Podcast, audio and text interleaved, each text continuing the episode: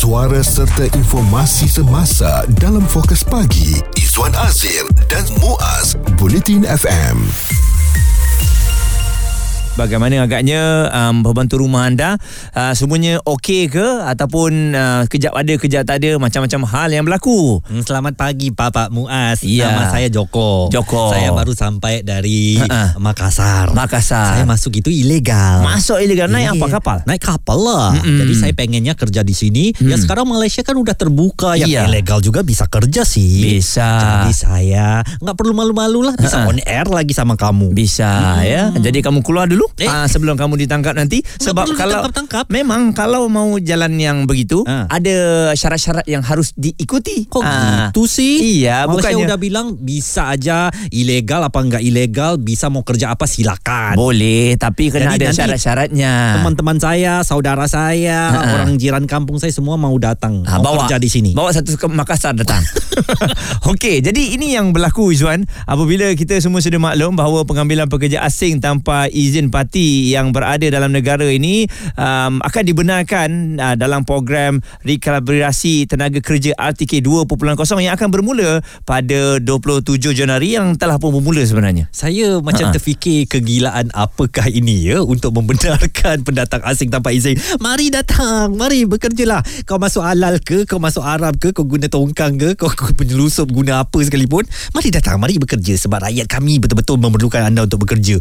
Eh, eh tolonglah ya. Esok dia baru kerja dua hari anak kita dia coliknya. Hmm. Macam mana agaknya tu? Bahaya Dan tu. Ini menimbulkan ketakutan sebenarnya kepada saya lah. Uh, mungkin kepada mereka yang betul-betul mencari mate. Dia kata, ah, tak apa lagi bagus macam tu kan. Kita jumpa kat tepi jalan je, kita boleh ambil dia buat kerja kat rumah kita kan. Mm-mm. Dan mungkin awal ini elok juga kalau kita dengarkan penjelasan daripada Ketua Pengarah Immigration, Datuk Seri Khairul Zaimi Daud, kenapa dasar ini dirangka dan dibenarkan di Malaysia. Uh, recap lebih murah berbanding dengan kalau bawa masuk pekerja daripada negara sumber. Kerana daripada negara sumber terdapat banyak bayaran yang perlu dibuat khususnya kepada ejen ya, kepada ejen-ejen uh, yang membawa masuk pekerja asing ini yang, yang mana jumlah bayaran yang dikenakan oleh ejen ini di luar kawalan uh, pihak immigration ataupun pihak kerajaan. Okey. Ah. Jadi persoalannya uh, parti ni adakah uh, mereka ni akan ambil kerja apabila mereka dah berada di Malaysia? Dah ada di Malaysia lah. Masuk secara haram? Ha, ha, jadi ni Pak Muaz saya Joko tadi Oh, tu kan. dia lagi. Ha, Ha. ha. Dulu waktu di Makassar saya ini ambil narkoba Pak. Ha, ha. Ha, ha, jadi malam-malam bahaya. setelah pulang saya ambil narkoba. Mm-mm. Saya bisa dangdut-dangdutan kayak ma- pusing-pusing kepala gitu Iya. ya kan. Jadi sekarang udah boleh ke Malaysia. Saya suka sekali Ha, Pak. Gaji di sini belum main bagus. Awas ya pihak immigration menanti anda. Enggak, sekarang saya ini diperlukan di Malaysia buat pembangunan, buat membersih membersihin. Jadi ya saya suka sekali lah. Okey, jadi penjelasan untuk RTK 2.0 ini harus diperhalusi lagi kerana izinnya telah pun bermula. Uh, kalau betul lah mereka yang ada bermasalah di Indonesia ada contohnya jenayah, ada kan? jenayah uh, masuk secara haram dan dibenarkan untuk bekerja dalam 8 sektor dan yang paling popular sudah semestinya dalam uh, pembinaan bangunan dan juga sebagai pembantu rumah. Ini yang mak merisaukan kita ni.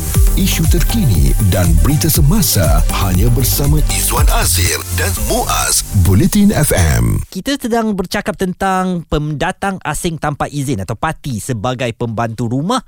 Ini adalah suatu dasar baru uh, yang diambil oleh Jabatan Immigration kita supaya memudahkan orang ramai yang nak mendapatkan pembantu rumah ini boleh mendapatkan perkhidmatan termasuk daripada pendatang asing tanpa izin walaupun pastinya ada syarat-syarat Muaz tadi dah teliti kan mm-hmm. kita kena datang uh, bersama dengan pembantu rumah parti tadi tu daftar dan tak ada tindakan apa-apa yang akan dikenakan awak rasa-rasa lah parti-parti ni sanggup ke nak pergi immigration macam tadah tengkuk dia untuk um, laporkan bahawa mulai sekarang saya sudah bekerja bersama Pak Ijuan Ha, gitu. okey. Saya yakinlah kalau perkara itu memang mereka nak disahkan ataupun uh, yalah tak nak secara haram, Mm-mm. kenalah hadir kerana parti ni kena hadir dengan majikan dan mereka ada pemeriksaan kesihatan. Kalau lulus barulah boleh bekerja. Kalau tak lulus mereka akan dihantar balik lah. Ha, jadi itu antara syarat-syaratnya dan kita pun ada seorang ni nak berkongsikan mengenai pengalaman beliau lah mengambil uh, parti maksudnya secara haram pembantu rumah. Zalina, dah, uh, kamu nggak takut sih kalau nanti harta kamu hilang, dicopet atau apa, di inilah dicuri uh, parti-parti itu?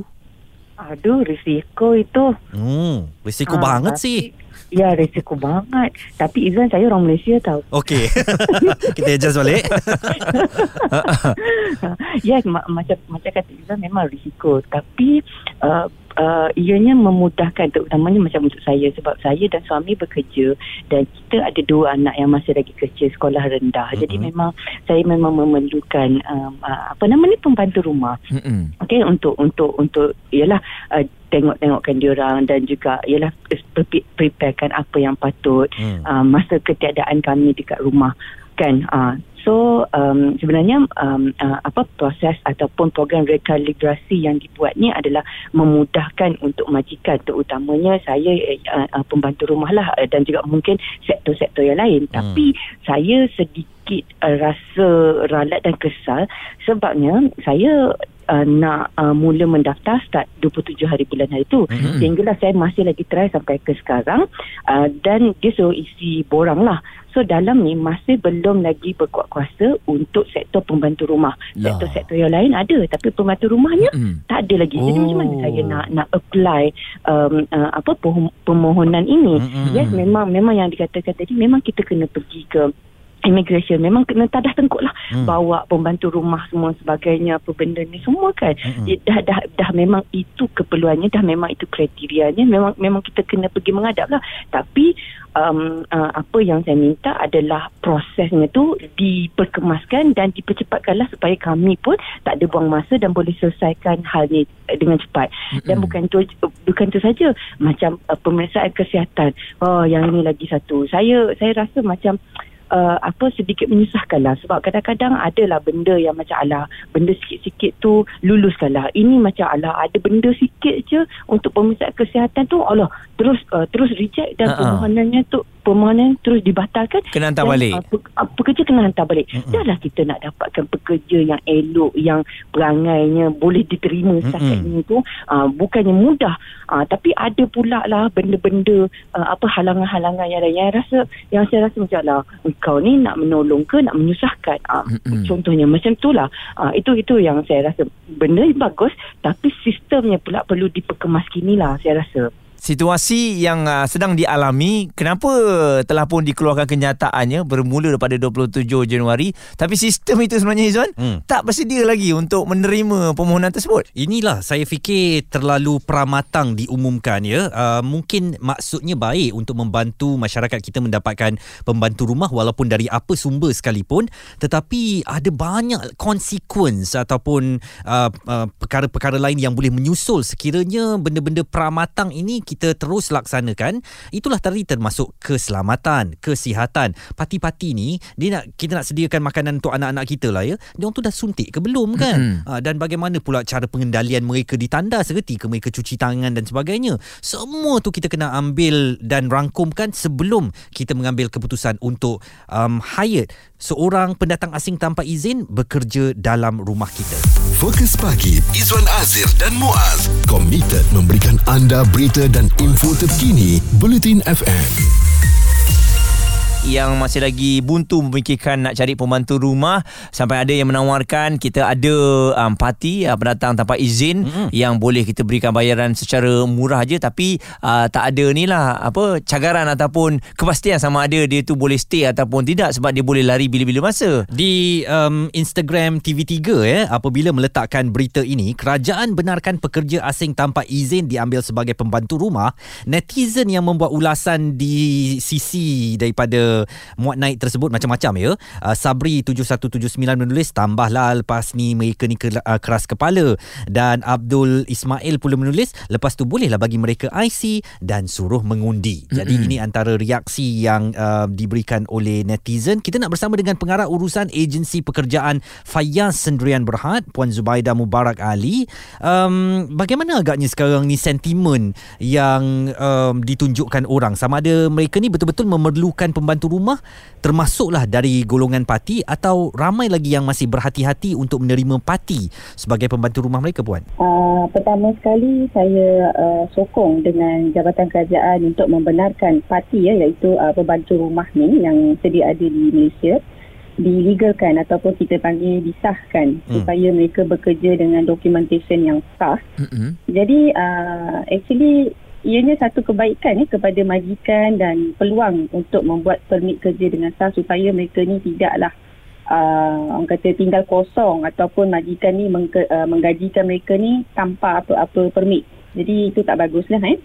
Okey. Dan uh, kepada majikan yang tengah-tengah ni mereka memang dah ada pun parti dekat rumah. Mm-mm. Uh, cuma uh, kita tak nampak yang mereka ni ada buat permit ataupun tidak. Betul. Ah, jadi mungkin mereka tak nak bayar kos yang tinggi so mereka mengambil orang-orang kosong ni untuk bekerja di rumah mereka. Mm-mm. Tapi majikan mereka ni tidak tidak lihat kepada uh, faktor-faktor seperti kesihatan ataupun uh, mungkin jangka panjang tu apa akan terjadi. Yang ni bagi mereka yang ada di rumah lah. Hmm. Tapi kalau kalau kata kita nak ambil parti pra ni macam saya kata tadi, saya sokong dengan jabatan kerajaan untuk memudahkan majikan-majikan yang sedia ada supaya mereka legalkan. Tapi nak legalkan ni pun dia ada syarat-syarat dia juga. Betul. Ah, dia bersyarat. Dia bukan terus kita boleh buat macam tu. Hmm. Jadi majikan ni kalau dia nak ambil pekerja parti ni untuk dijadikan pembantu rumah, so majikan nombor satu mesti kena pintar dan bijaksana dalam memilih orang yang akan bekerja.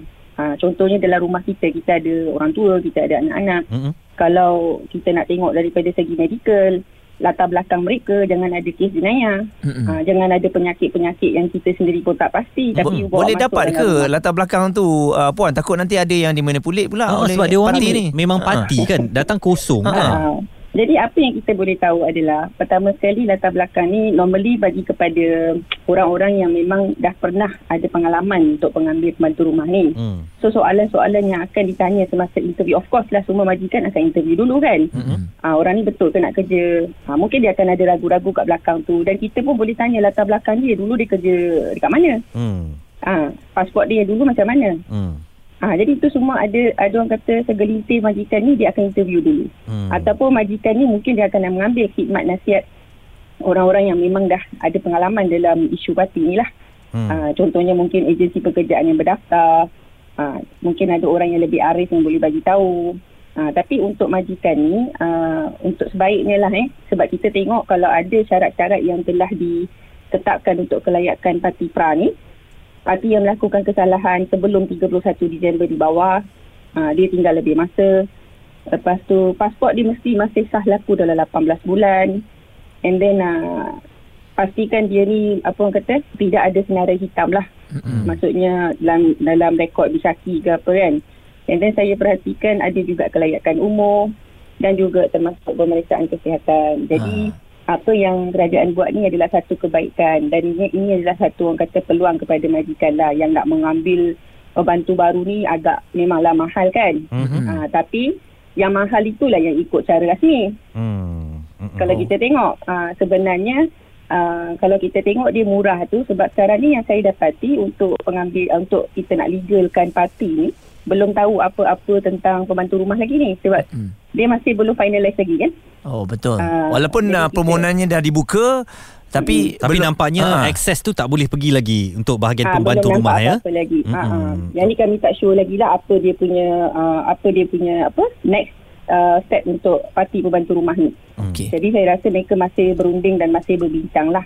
Hopefully ada yang terbaik lah buat masyarakat ni kan. Pendapat, komen serta perbincangan fokus pagi Izwan Azir dan Muaz Bulletin FM. Jabatan Immigration mahu memperkenalkan satu langkah yang mungkin sekarang masih lagi diperhalusi untuk masyarakat boleh mendapatkan khidmat daripada pendatang asing tanpa izin atau parti bekerja sebagai pembantu rumah. Dan majikan boleh mendaftar secara dalam talian yang telah pun uh, dikongsikan melalui portal immigration dan untuk tarikh temu janji serta perlu hadir bersama dengan jumlah parti yang disenaraikan di Ibu Pejabat Jabatan Immigration di Putrajaya ataupun Cawangan Negeri dan semua parti perlu menjalani pemeriksaan kesihatan uh, dengan agensi pemantauan dan pemeriksaan perubatan pekerja asing bagi memastikan mereka sihat dan dapat bekerja dalam sektor masing-masing. Tetapi saya pernah uh, berbual dengan beberapa pendatang asing tanpa izin wanita yang berpotensi untuk menjadi pembantu rumah ini Muaz. Mm-hmm. Ramai juga yang mereka kata kami udah nggak percaya sama pemerintah Malaysia lagi. Dulu waktu COVID-19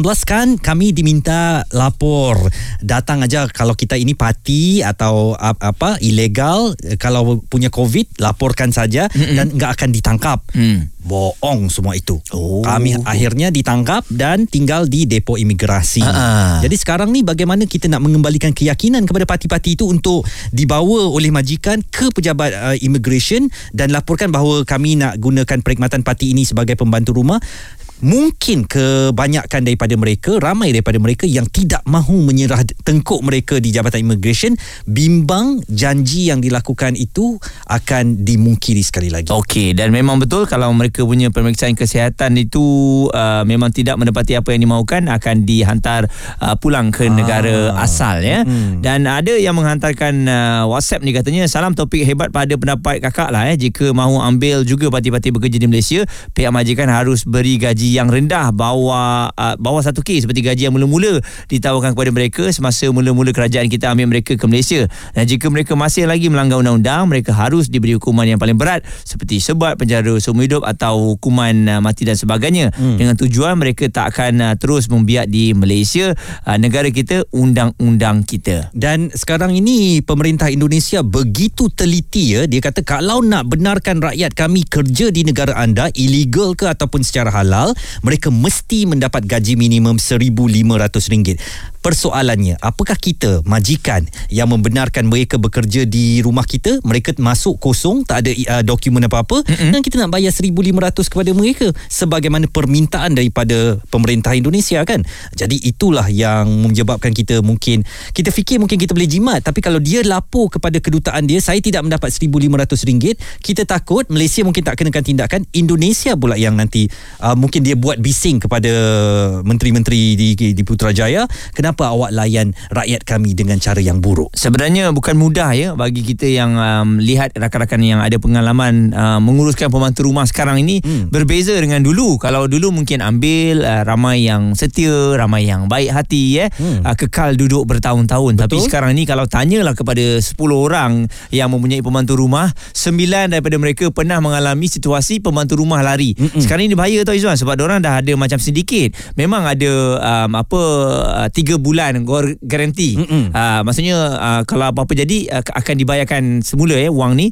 tapi kebanyakan daripada mereka pandai tepat saja 3 bulan Dia- mereka akan hilang Tiga bulan satu hari eh Tiga bulan satu Lepas hari. daripada persetujuan itu Mereka akan hilang Dan mereka pergi berpindah ke tempat kerja lain Melakukan modus operandi yang sama Kami nak tahu pandangan anda Ber- Boleh ke parti ni dibenarkan bekerja di rumah kita Mereka masuk kosong Mereka memang tak melakukan pemeriksaan kesihatan Kita tak tahu latar belakang jenayah mereka Dan apabila mereka bekerja tu uh, Kerajaan minta bawa ke Jabatan Immigration Laporkan dan uh, segala proses dokumentasi boleh dilakukan di sana Apakah ini langkah yang bijak Ataupun perlu penelitian yang lebih lagi? Bincang, debat dan pendapat bersama personaliti TV dan radio. Izwan Azir dan Muaz Fokus Pagi di Bulletin FM. Mungkin yang berada di Indonesia masih lagi mencari uh, pembantu rumah kan. Ada juga ejen-ejen hmm. yang pergi ke sana. Sekarang ni susah lah nak bawa mereka. Ada pelbagai uh, apa prosedur yang harus dilalui. Jadi oleh kerana itu uh, kerajaan telah memperkenalkan satu ialah jalan yang baru untuk memudahkan kita ni uh, mengambil pekerja-pekerja asing ni. Program rekalibrasi tenaga kerja RTK 2.0 telah pun dibuka pada 27 Januari lalu menjadikan keseluruhan 8 sektor dibenarkan dalam uh, lanjutan program itu uh, dan sektor-sektor itu ialah perkilangan, pembinaan, perlombongan, kuari, pengawal keselamatan, perkhidmatan pertanian dan perladangan. Dan juga um, seperti yang dikatakan oleh Menteri Dalam Negeri Datuk Seri Saifuddin Nasution kerajaan bersetuju sektor perkhidmatan khususnya pembantu rumah yang tinggal di Malaysia melebihi tempoh ditetapkan boleh disambung pas kerja mereka untuk berkhidmat melalui RTK 2.0 Dan ada yang hantarkan WhatsApp ni uh, katanya kami rakyat Malaysia tidak setuju sama sekali penerimaan parti yang datang secara legal pun dah ramai. Yang datang secara haram ini akan bawa penyakit dan rekod jenayah tanpa tapisan. Sangat bahaya untuk keharmonian negara yang luluskan ini. Katanya tak fikir ke? Itu yang dikongsikan oleh Zaleha dan berbeza pula dengan apa yang dituliskan di ruangan komen di bawah uh, suatu muat naik Facebook oleh Jabatan Immigration tentang program rekalibra- uh, rekalibrasi ini uh, Jagdish Ajre. Dia tulis I love Malaysia always from Nepal. Ah. Barta Said menulis thank you Malaysian government. Muhammad Babu Ali thank you Malaysia for support Oi, Bangladesh. ramai pula geng dia. Mosh Mita menulis New government New aim Allah bless you Malaysian government Okey. Humaisa Askia tulis Thank you so much Malaysia Mm-mm. Semuanya berhati gembira Lepas ni segala kampung dia bawa datang ke sini Mari mari mari mari Sabar. datang Kita nak kerja kat sini kan Mungkin uh, kalau kita lihat ataupun kita dengar tu rasa macam uh, dia tak adil dan juga lagi banyak lah parti akan datang. Tapi sekali lagi eh mereka ni perlu mendaftar dengan online uh, di uh, portal immigration dan uh, mereka perlu hadir. Ada ada pula sesi interview bersama dengan majikan dan kalau mereka ni tak mendapati apa yang uh, ditetapkan, mereka akan dihantar pulang. Persoalannya apabila mereka sudah dibenarkan bekerja bersama kita, apakah mereka mahu hadir ke Jabatan Immigration bagi program berkenaan kerana mungkin mereka bimbang dipermainkan dengan segala janji-janji manis tetapi sebaliknya jika mereka tidak memenuhi syarat mereka akan dihantar pulang suatu option yang pasti mereka ingin elakkan awak bayangkan datang sejauh-jauh ni naik tongkang tiba-tiba datang ke sini oh tak cukup syarat kena pulang ah, maka itulah yang mereka mahu elakkan Suara komuniti anda. Fokus pagi. Izwan Azir dan Muaz. Bulletin FM.